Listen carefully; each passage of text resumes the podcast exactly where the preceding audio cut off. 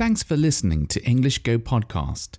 To listen without advertisements or to read episode transcripts, visit englishgo.co.uk for more information.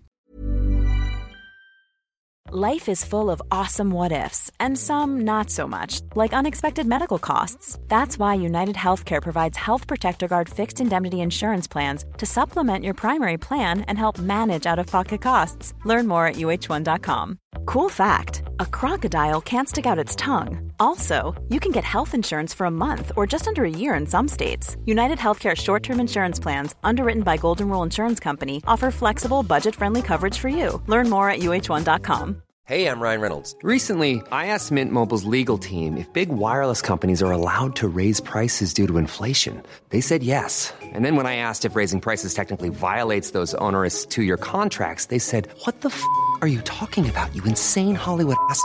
F- So to recap, we're cutting the price of Mint Unlimited from $30 a month to just $15 a month. Give it a try at mintmobile.com slash switch. $45 upfront for three months plus taxes and fees. Promo rate for new customers for limited time. Unlimited more than 40 gigabytes per month. Slows. Full terms at mintmobile.com.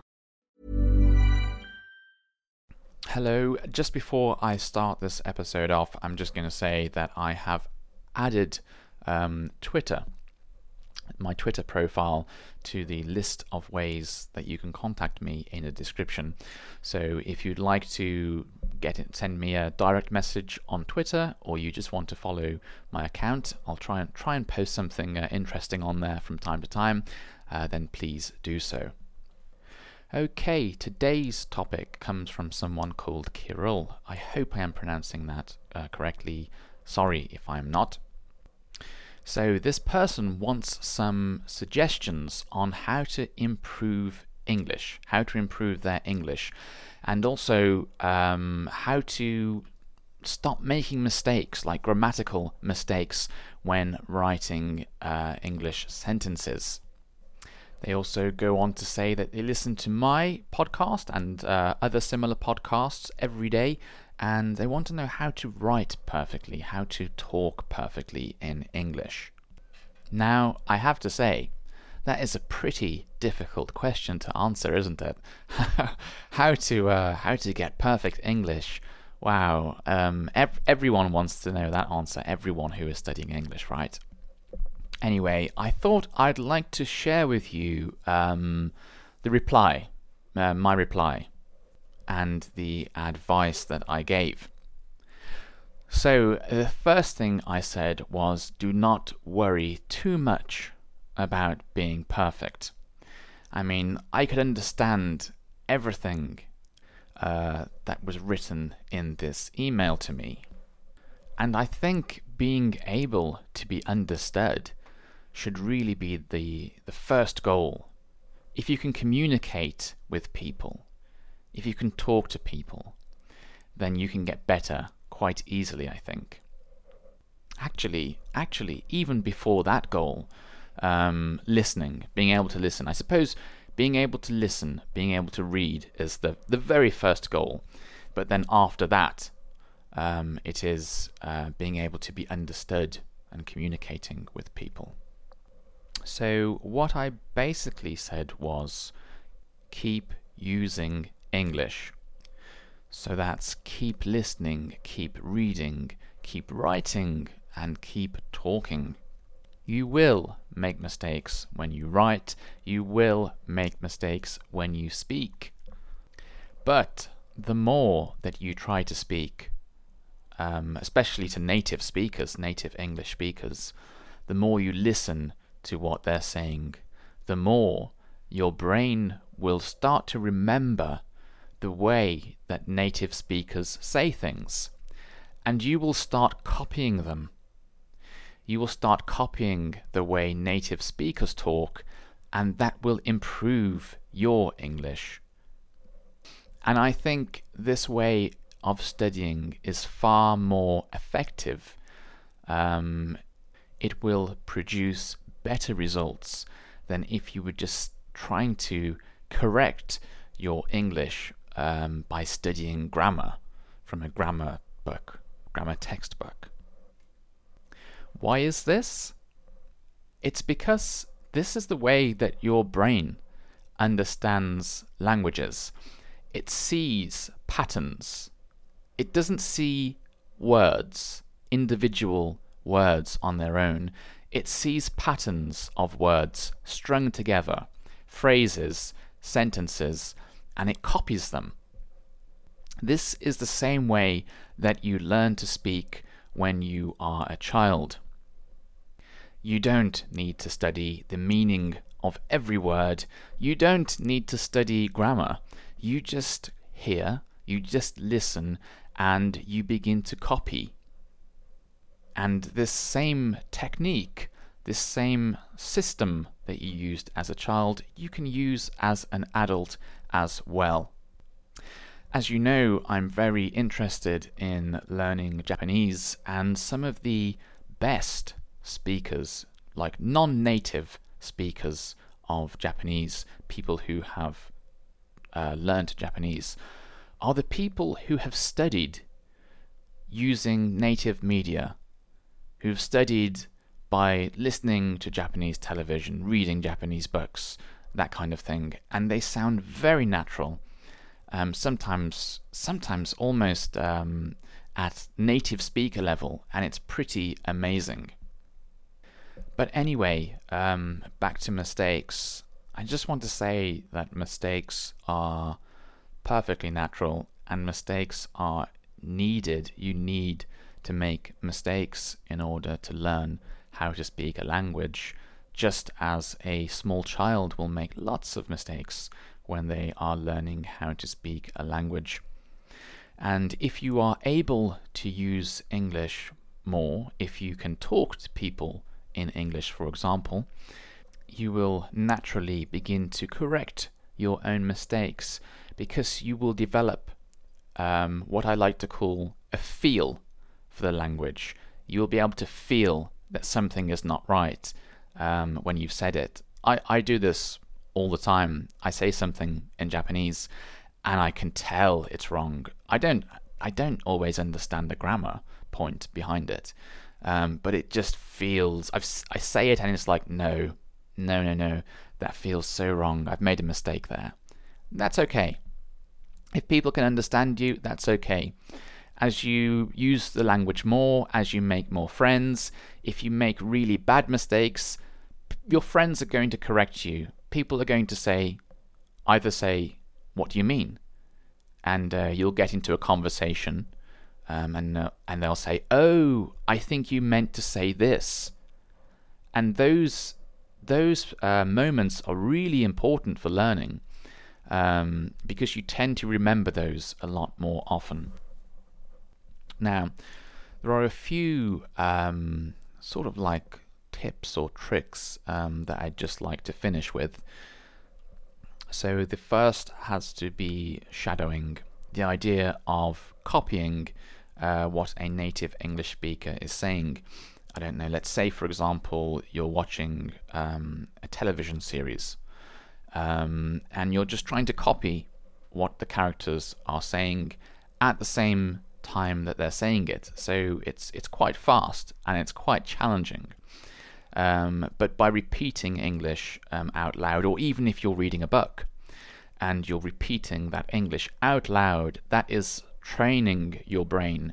That's training your brain to recognize those patterns that it needs to learn in order to speak um, without making any mistakes. So, shadowing is a good tip.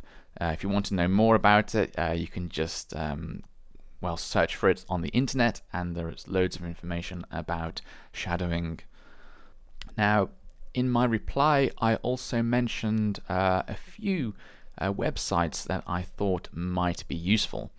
Uh, so, the first of which is a website uh, called Lang8. And uh, uh, by the way, I will put all of the links um, to these websites I'm mentioning in the description uh, for this episode. So, Lang8. Um, this is a place where you can practice your writing. So, you can write something and other people will correct it uh, for you. Native speakers will correct it for you. Um, personally, I don't find this service too useful. I think it's I think it's uh, an interesting idea. I think it's an interesting website. Um, but I prefer to just spend more time um, trying to write English, trying to communicate with a real person, um, or maybe even writing a diary in English, um, than trying to learn uh, from other people's corrections on my own, um, well, Japanese in my case. But uh, if the idea of writing English and getting corrections is something you think you can learn from or something you want to try, then yes, I would definitely recommend that website. Another website uh, that I gave a link to was italki. And that's a website where there are a list of teachers. Um, English teach well teachers for all languages, but um, English teachers um, and there are two types of English teacher on that website. There are professional English teachers and there are community English teachers. Now, the professional English teachers usually charge a bit more money. You have to pay, so you pay um, so much per hour, um, and it varies, it changes uh, depending on which teacher you get. But anyway, the uh, professional teachers usually usually pay more for them, um, and they have some kind of teaching qualification. So they've studied uh, language, teaching language somewhere, and the community teachers um, they usually charge a bit less, uh, and they usually um, what their lessons are more of like conversation only. So maybe they will teach you some English, but it's mostly conversation practice. And to be honest, I think that's really useful. Um, I'm I'm not such a fan of formal um, language study. I think it's far more interesting if you're actually talking to someone um, because you know you're just having a chat with them like a friend. Then it is having a teacher tell you study this, learn this, say this this way. So um, informal uh, conversation practice, I think, is a, a really good way to um, keep you motivated and uh, keep you interesting in trying to speak uh, English.